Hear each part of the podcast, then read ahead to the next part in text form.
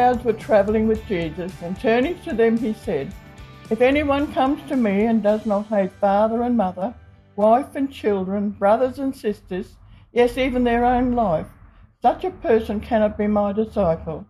And whoever does not carry their cross and follow me cannot be my disciple. Suppose one of you wants to build a tower. Won't you first sit down and estimate the cost to see if you have enough money to complete it? For if you lay the foundation and are not able to finish it, everyone who sees it will ridicule you, saying, This person began to build and wasn't able to finish.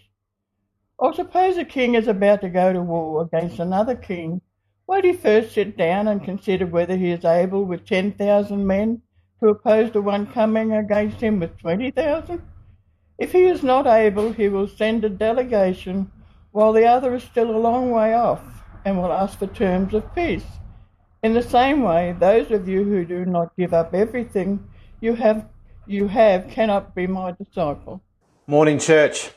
Um, today I want to start off with a story. Uh, when I was a chaplain back in um, in Ipswich or Brisbane area at a school called Woodcrest College, and I had a number of uh, regular boys who would come up and, and hang out with me, and and sometimes they would be escaping trouble, and that's why they'd end up, up end up with me, or sometimes they'd already been in trouble, and so they would basically be sent to me and, and, and just to work through some of the things they were doing. And, and there, there were a number that came out and hung out in the lunch times quite regularly. And, and, um, and so one of them, um, by the name of Tyrone, uh, was a kid that he was an excitable kid. Like he was, he was a good kid overall, but he would do silly things that would, you know, open his mouth when he probably should have shut it. He would, wouldn't think through some of the things he was doing and, and, and, where he'd end up. And, and so some of the choices he made weren't great, but at his heart, he wasn't, he wasn't a bad kid. And um, so one day I decided to take him to the driving range and just have a bit of a chat with him about how life was going for him. And um, golf turned out to be a really good teaching point because as I watched him um, with his driver and his five iron and, and different clubs that he tried on the day, he would miss the ball over and over and over again. And he would try harder. He would try to hit the ball harder. And as I watched him, I realized, no, I'm, I'm, now I'm not a great golfer by any means, but I, I noticed that, okay, some of the things he was doing weren't, were actually making it difficult for him to hit the ball. Um, and sometimes he was trying too hard. Sometimes he was overcorrecting way too much. And so sometimes when he did hit it, the ball wouldn't go straight at all, but it'd go in a different direction. And so he kept trying to do the same wrong thing over and over again, hoping for a better result. And we got talking about that, how that was the same in his life as well. He kept on doing the same silly things at school and what the results were. And I said to him, do you hope that, that, that life will turn out any differently if you keep doing the same thing? And he kind of went, no, it, it won't. It, it, and so he realized through that, that he, he had to change some of the things he was doing. And okay, I can't say whether he changed fully. It wasn't long after that that I, I left Brisbane and we, we had, ended up in Chinchilla. But there was that opportunity for him saying, hey, if you want to get somewhere different, you need to change what you're doing now. And today we're, we're talking about uh, us experiencing God and, and wanting us to grow deeper with God and want us to become obedient with God. And following on from where we were last, last time was that idea we come to that crisis of belief. And in that, basically, then after we come to sort of say, yes, this is what I believe, God then comes to us and he says, I want you to make changes. I want you to do different things. And so it is his will for us to move in obedience, but God needs to do some stuff in us first. And so today we're going to be talking about change. We're going to be talking about making adjustments. And the reality for that is that we're going to look at this thing that um, that can be difficult for some of us because we kind of want God as an add-on, but what we need to realize is God is a transformer. He wants to change who we are. He wants to prepare us for His work, for His will, for His purposes. And so God needs to do a work in us and we need to be uh, willing to allow that to happen. And that is difficult. I'm going to say that up front. I don't believe this is an easy thing for us to do because there is a battle between our will and God's will. It's a battle between us being in control and God being Lord of our life. And again, I, am happy to say that I want God to be Lord of my life, but sometimes that inner part of me doesn't want it as much. And so we need to get to the point. So what adjustments do we need to make? Well, as I said, we're going to hear that quite a bit today. And so the first thing I want to talk about is the fact that adjustments are necessary. I'm not saying adjustments are possible. I'm not going to say uh, adjustments are likely. Adjustments will be necessary. When God calls us into His will and we, we come to that crisis of belief and say, yes, Lord, I will follow that. God will want us to make changes.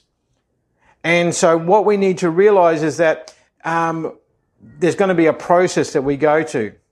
Um, sometimes we get to the point where we kind of go, God, give us a job, I'll go do it, no change needed. But that's not how the Bible looks at it. Every time God spoke in the Bible about something he wanted to do through someone, major adjustments were necessary.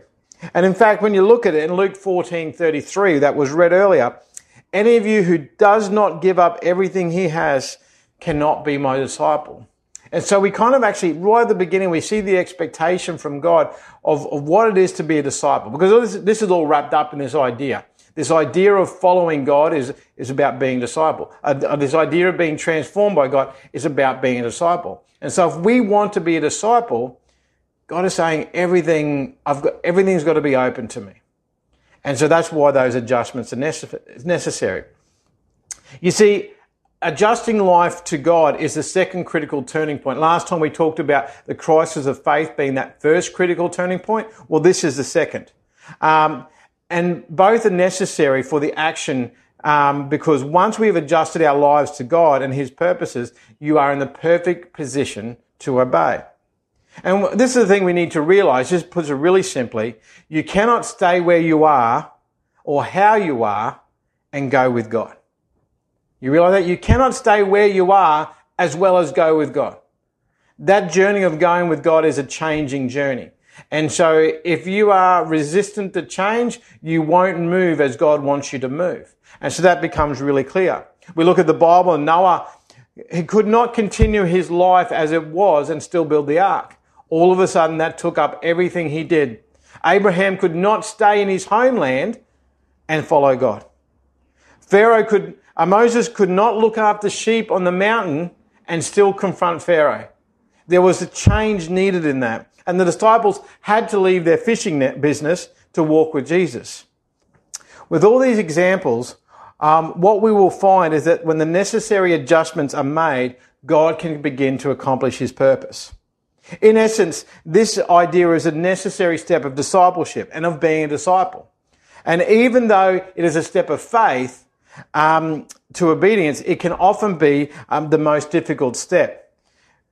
As we don't want God to change us, or maybe we, we don't see the need for God to change us. If we are not willing to make adjustment, we will likely miss out on what God is wanting for us. Let me give you two examples. Elisha was the, the prophet that followed after Elijah, and he was in that position where Elisha just, Elijah just came up, showed up one day, and, and walked up to him and put his cloak over Elisha. Now, Elisha knew exactly what that meant. God had asked Elijah to call Elisha into that same ministry. But at the same time, Elisha was actually plowing a field for his father. So he had a, a, a, um, a, a yoke and he had like the, the plow and he had a, a set of oxen, probably about 12 oxen, um, that were plowing the field. So that's what he was committed to doing right at that point in time. And so he looked and he, I don't know what the thought process was, but he broke up the plow and, and the, the yoke. He slaughtered the oxen. He basically barbecued them and, and, and gave them out to the village. Now, what was the purpose of that? Why did that, why is that story in there? Because basically what you see Elisha has done, he's actually prevented, he's made a change. He said, I will not be going back to this life.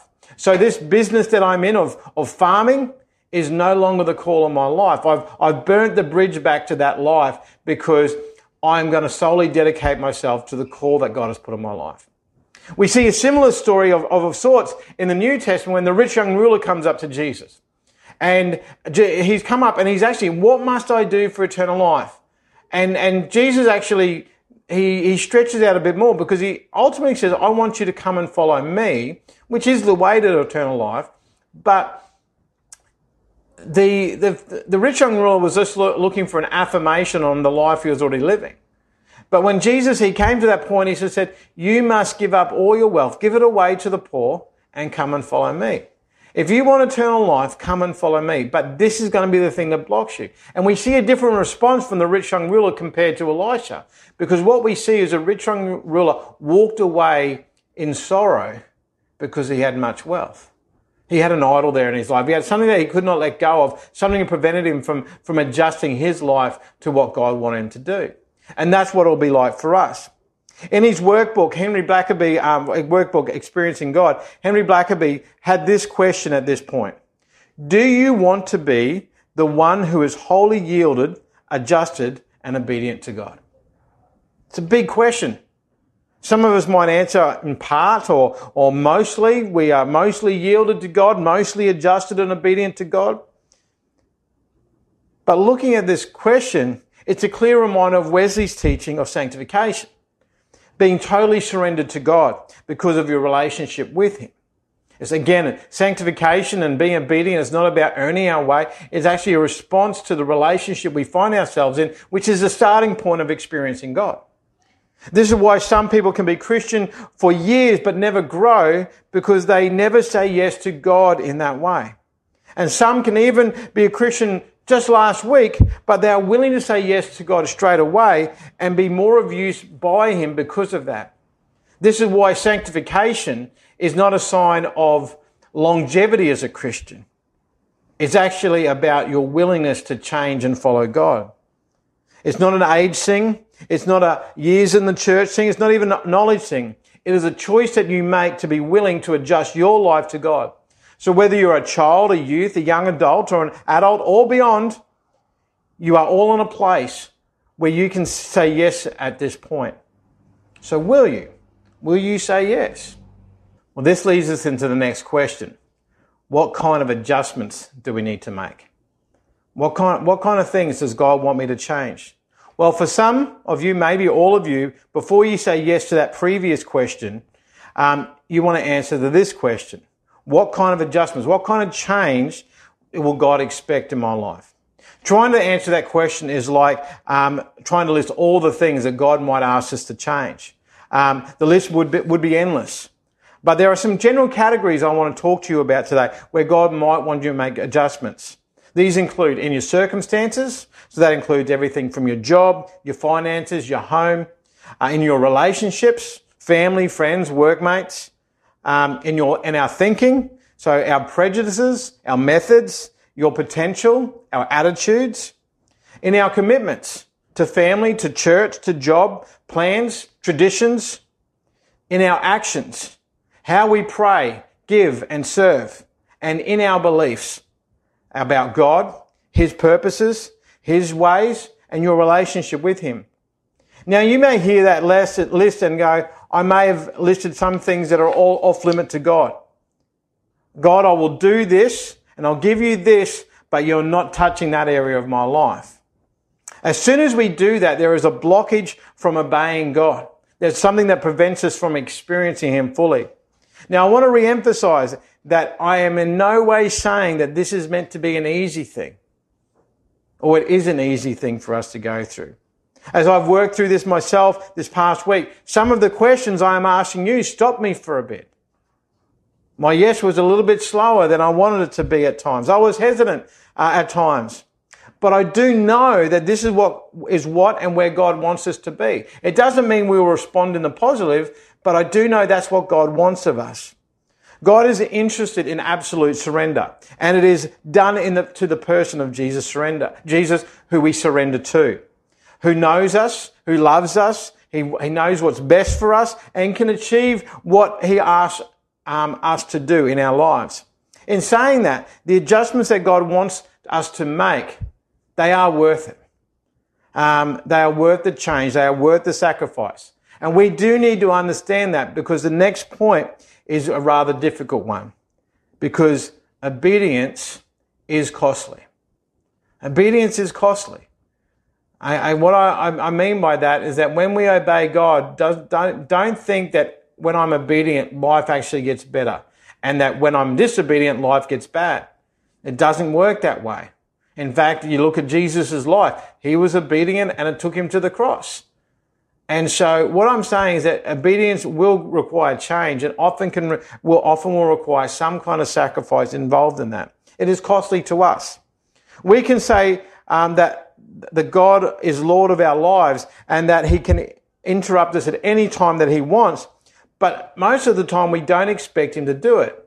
We can stand up in church and, and belt out our favorite hymn of commitment or, or say yes, God, to this, and then, but we're not really expecting God to come in and do anything real radical. We expect Him to affirm what we're already doing and never ask us to change anything. But we can look um, at the life of Paul and see this is very plainly wrong. Before knowing Jesus, he was respected because of his position, knowledge, and reputation within the community. But after coming to know Jesus and proclaiming him, those who were for him were very much against him. And Paul was called um, to follow Jesus, but there were costs that came with obedience. Paul had adjusted his life to God's will and therefore was willing to go through those things. In 2 Corinthians 11, we see Paul list um, the things that he had faced. He'd work hard, prison, whipped by Gentiles and Jews, beaten with rods, shipwrecked, stoned a few times, had sleepless nights, and he summed it all up that he had faced danger. That was an understatement. But in spite of, of all that, all those things that cost Paul so much, this is what he came to say in uh, Philippians 3, 10 to 12. I want to know Christ Yes, to know the power of his resurrection and the participation in his sufferings, becoming like him in death, and so somehow attaining to the resurrection from the dead. Not that I've already attained it, um, obtained all this, or have already arrived at my goal, but I press on to take hold of that for which Christ Jesus took hold of me. Here, Paul says, um, what Paul says here inspire, inspires him um, in spite of the cost. It is still, in spite of these sufferings, I, it is still my passion, my goal, and I will keep following Jesus. David Livingstone, the great missionary from Scotland, who gave his life to making Christ known in Africa, wrote this prayer of commitment. Lord, send me anywhere, only go with me. Lay any burden on me, only sustain me. Sever any tie, but the tie that binds binds me to thyself. Here we have David Livingstone ready to say, God, I'm willing to do anything as long as you are central to it. And I think that's the thing. Like when we're obedient, yes, there may be some tough things that happen, but God will always, always be present. He will always strengthen you, which leads us to this, our final point for today. That we need to come to a place where we have total dependence on God. See, obedience requires total dependence on God to work through us. John 15, 5 says, I am the vine, you are the branches. If you remain in me and I in you, you will bear much fruit. Apart from me, you can do nothing. So here is Jesus talking to his disciples saying, when you are connected to me, you will be able to do much through my power, through my direction, through my growth in you. But if you separate yourself from me, if you take a vine and take the stick and take it away from the, the branch, it withers up and dies. And God is saying, Jesus is saying exactly the same thing, that we need to stay connected to Him to be able to rely on Him at all things. This again speaks of our relationship with God with such importance because we must remain in Him um, for God to do what only He can do. This adjustment requires moving from doing work for God according to our abilities, our gifts, our resources, and our goals to being totally dependent on God, His working and His resources. To put it simply, my strength, however great I think it is or isn't, will never be my limit. God's strength and power and His will become my limit.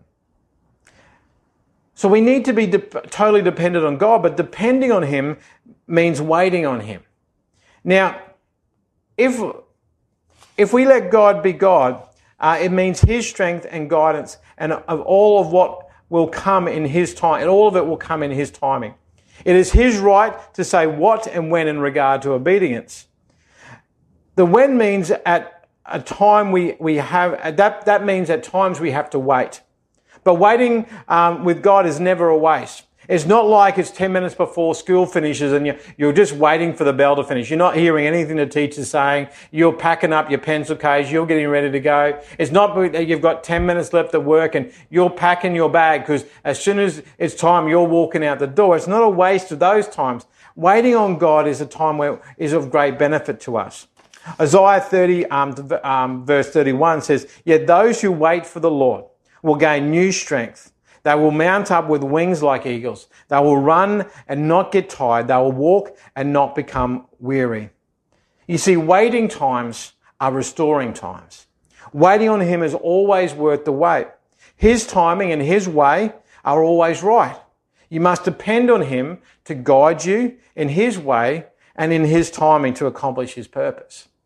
And so here we come to this point where all of a sudden we build all these things together is that we, we need to make adjustments. Adjustments are necessary. And we listed some of those adjustments that we need to look at in our life and let God lead us through those things. All of a sudden we do need to realize that when we are obedient to God, it can cost us and likely will cost us in some way. We don't stay where we are when we follow God. It means some kind of change. But it gets to the, it should be getting us to the point where we become totally dependent upon Him for His work in our life and through us as we serve Him. I want to finish up with the verse I began with from Luke 14, 33. Any of you who does not give up everything he, he has cannot be my disciple. I want you to take that on board and think that through this week. Like, is there anything that you're holding on to that if God called you in that area, you would be unwilling to adjust your life to Him? It's not, I'm not saying that, yeah, and you might be, think that thing might jump up in your mind straight away. I'm not willing to give up this house or, or this thing or my job or my, my I'm not going to sort of sacrifice anything for my children. But what if God wants to ask that of you? There is an area of your life that He is not Lord. Now, I'm not saying He will ask you in those areas, but He will know if that area is there, and so will you. You will be aware of it. And so I want you this week to really think through that. Where is God calling me to adjust my life so that I am to, ready to serve Him in His power and His strength and in His timing as He calls me to follow Him? I'm just going to close in prayer today. I pray again that you are letting God work in your life as we move through this, this series and, and you are, you are already experiencing God in greater ways. Let's just take some time to pray. Lord, I thank you that you are present um, wherever we are, even in our homes as we, as we hear this message today. I thank you that you are able to um, come, come close to us in our times of need. But more than that, Lord, I thank you that you call us to be in relationship with you and in so doing to join with your work. But in so doing, Lord, we need to change and adjust our life to you. And sometimes that's uh, an external thing, Lord. Sometimes that's something that's really deep within us. And I, I pray that we are willing to let your Spirit examine us fully. That we would come to a point where we would be willing to say yes to have our lives wholly yielded, wholly adjusted, wholly surrendered to your hands. I pray in that that we would know what it is to live the sanctified life, a life where you rule. You are truly Lord in our lives. I pray that our young people, our older people, for, for our parents, for our children, Lord, that each one in the, in the various stages of life would actually know that I can do this myself. I can make this choice for myself to be surrendered to God. It's not something that someone else has to do for me. It's something that I can do right here, right now. So I pray for the church this week as they um, examine themselves, Lord, that they would, they would know your will and would be willing to change so that they are ready to serve you. We pray this in your name. Amen.